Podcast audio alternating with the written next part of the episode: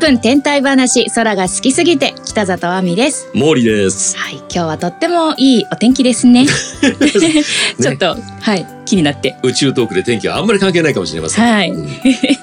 えっ、と今ですねはやぶさ2が持ち帰ったサンプルとかが展示されているらしいですね。巡回展でね。はい、全国巡回中だそうで。東京にもね2月24日から28日に国分寺市役所にやってくるそうですので、うん。今日ちょっとはやぶさについて話してみようかななんて。ねはやぶさま。なんかこう、その名前聞くだけで涙が出てきちゃうっていう方もいらっしゃるかもしれない。おー映画とかにもねなってますもんね、うん。特に初代はやぶさいろいろありましたのでちょっと知らないという方もいらっしゃると思いますので初代はやぶさのあれこれについてお話ししていきたいと思います。はいはい、まず初代はやぶさ向かった先が小惑星糸川というところです。2003年5月9日に打ち上げされまして糸川には2005年夏に到着しました。で早速行く途中にトラブル1です。うんえー世界で初めて小惑星探査機に乗せられたイオンエンジン4機乗ってたんですけど4機のうち1つが止まっちゃいました。はい、ただね、まあ、残り3つあるので、まあ、うんここはいいでしょう、うんいけました。でトラブル2糸川に到着しました。そしたら探査機のこう姿勢を制御するリアクションホイールっていうのがあるんですけど、それが3つあるうち2つ止まっちゃいました。まあ三つあってよかったなと。うん、まあでもね一つだとやっぱりダメでうんしょうがないので、えー本来小惑星糸川に滞在している時に使うはずだった姿勢制御装置を使うことにしました。うん、でもあの本来の使用方法じゃないから制御精度がすごく下がるっていうのと燃料をねすごくあのー消費してしまううんそうです。まあでもなんとかいけました。そしたらトラブル3。はい。えー本来ですね糸川に着陸しっかりつくんじゃなくて本当1秒以内でえー、とまずね弾丸を撃ってその弾丸でこうバーッと糸川の表面の物質が舞い上がるじゃないですか。でその舞い上がった物質をキャッチしてもうすぐに離脱するはずだったんですけど2回やったんですけど2回とも安全装置が働いちゃって弾丸が出ませんでした。あらら。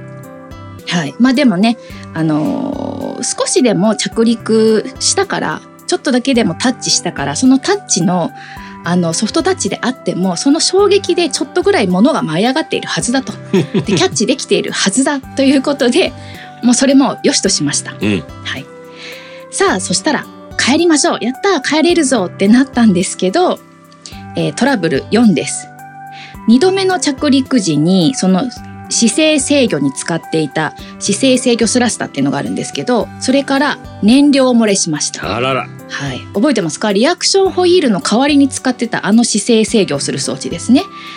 であのー今度は使用可能だった3機のイオンエンジンを交互に起動してあの制御して起動を制御したそうです、なんかもうごっちゃごちゃですね。こっちが壊れたからこっち使ったらそれが壊れたからまた別のを使ってそしたらそれもいかれちゃったから元のやつ動かしてみた。節約もしなきゃいけないからね、燃料はね。はい、じゃあ帰りたいなーってなったら今度はトラブル5はやぶさとの通信が途切れはやぶさがどこにいるか分かんなくなりました。ね、ここら辺から結構ニュースが大きくなってきましたもんね。はい、迷子です。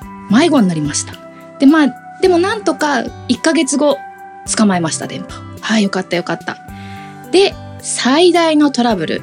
2009年11月イオンエンジンが全部止まりました。いやー、惰性でのみみたいな。はい、覚えてますか？最初に1機目、まあ、A だったんですけど A が止まりました。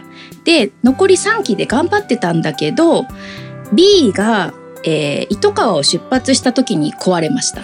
で C と D で頑張ってたんですけどそもそもね帰ってくるの2007年に帰ってくるはずだったのにもう今2009年なんですうよ、ん。で頑張りすぎて C と D は寿命を迎えちゃったんです。いやー。キャー困った。もうつまりエンジンがゼロになりました。さあどうやって帰ってくるか。帰ってこれないじゃないと普通思うんですよね。うん、ところが奇跡は起きるもんだと。そう。うん。すごいですね。このエンジン実はイオンエンジンなんですけどつまりプラスイオンを発生させる装置とマイナスイオンが発生させる装置2つがセットで1つでそれが4組あったんですね。で A の方はえー、とプラスを発生させる装置が故障したけどもマイナスの装置は生きてた。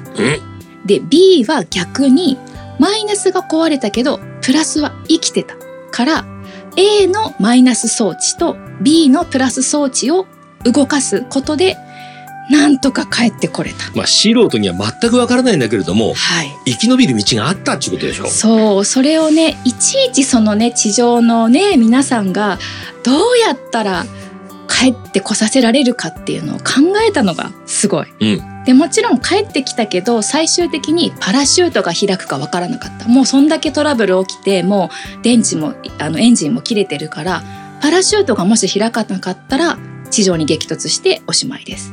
あと、まあ、ビーコンあの、まあ、GPS 装置みたいのがついてるんですけどそれが動かなかったら地上に落下したとしてもどこに落ちたかわかんないから見つけられない。うん。どうしよう。まあでも無事にその2つははい。はい動きました。ああよかった。ということでさまざまなねトラブルを乗り越えてきたのではやぶさってすごいドラマチックになってうんあの有名になりました。ね。えあのいやまあ帰ってきた後もね、うん。フィーバーは止まらずに、うん、映画が三三つ作られました。あら3つも？すごいですよね。はい。竹内優子さん主演の「はやぶさは」渡辺謙さん主演の「はやぶさ」えー遥かなる期間。はそして藤原竜也さん主演の「おかえりはやぶさ。あーちょっとなんかどれも見たくなっちゃった」見てないんですか？見てないんですよ。全部見ましたよ私。えー、どうでした？もう全部泣く、泣きますよね、すごい。今も泣きそうだもんな。話をしていて。だって正直ほら生き物じゃないじゃないですうんかはやぶさって。まあ壊れたってしょうがないもの、うん。まあねほら車だって壊れるしっていう感じじゃないですか、うん。それを頑張って地球に戻さなきゃっていうところが生き物じゃないのになんかこう生き物みたいなまあ、日本特有のその擬人化じゃないけれども、うんうんうん。完全にこう生きてるものにしちゃってるんですよね。はいうん。ねそこがちょっと面白い。あと他に何かありますか？はやぶさを題材にした。はやぶさっていう曲があるんですよ。これボーカロイドの曲で歌ってるのは初音ミクなんですが、初音ミク知ってます？これそれこそはやぶさが帰還した直後に、はい。えーあ帰還する前だ作られたんですが、はい。これがですね地球を母親。糸川を父親に見立てて、はい。そこを行き来するうん。初音ミク歌うはやぶさが主人公っていう内容なんですね。全てのトラブルが歌に盛り込まれていて、でなおかつこれニコニコ動画にアップされてる公式がねそれ全部ね事の過程がね記録されてるんですよ。えー。文字で出てくるので、これね泣きます。えちょっとそれ見たい。超号泣します。帰る時見よう。もう詰まっちゃってるんですけどすごくもう胸がいっぱいで、最後の、えー初音ミクの一言ではい。もう涙腺完全崩壊しだます。何を言うのかしら気になる。ぜひ聞いてみてください。あとほらもう一つモーリーに関係のある。そう仮面ライダーフォーゼの中のヒロインのね勇気って女の子が、うん。頑張れはやぶさくんっていう歌をもうなんかこう即興で作って歌ったっていうシーンがありましたよね。そうでしたあれも時代的に2011年の仮面ライダーだそっったから。かそっか、うんああそうですね。だからきっとフォーゼは宇宙がテーマだったんですね。そうなのかな、ねだってあのはやぶさ帰ってきたのが2010年6月だから、うん。構想を考えて2011年に放送っていうのは多分そうだったのかもしれねない、え。え2023年、うん。まさにねそのはやぶさが飛び立ってからちょうど20年っていう節目のね、はい。年になってますからはい、2023年は改めてこうはやぶさに注目されるってことが増えてくるかもしれないですね。はい。ということで今回は初代はやぶさについてお話ししてみました、えーこの番組では皆さんからのこういったお話聞きたいよとか、えー皆さんご自身のエピソードも募集してます。ぜひあの気に入ったら高評価をいただきましてですね登録もしていただけたら嬉しいな。はい。10分天体話空が好きすぎて次回もお楽しみに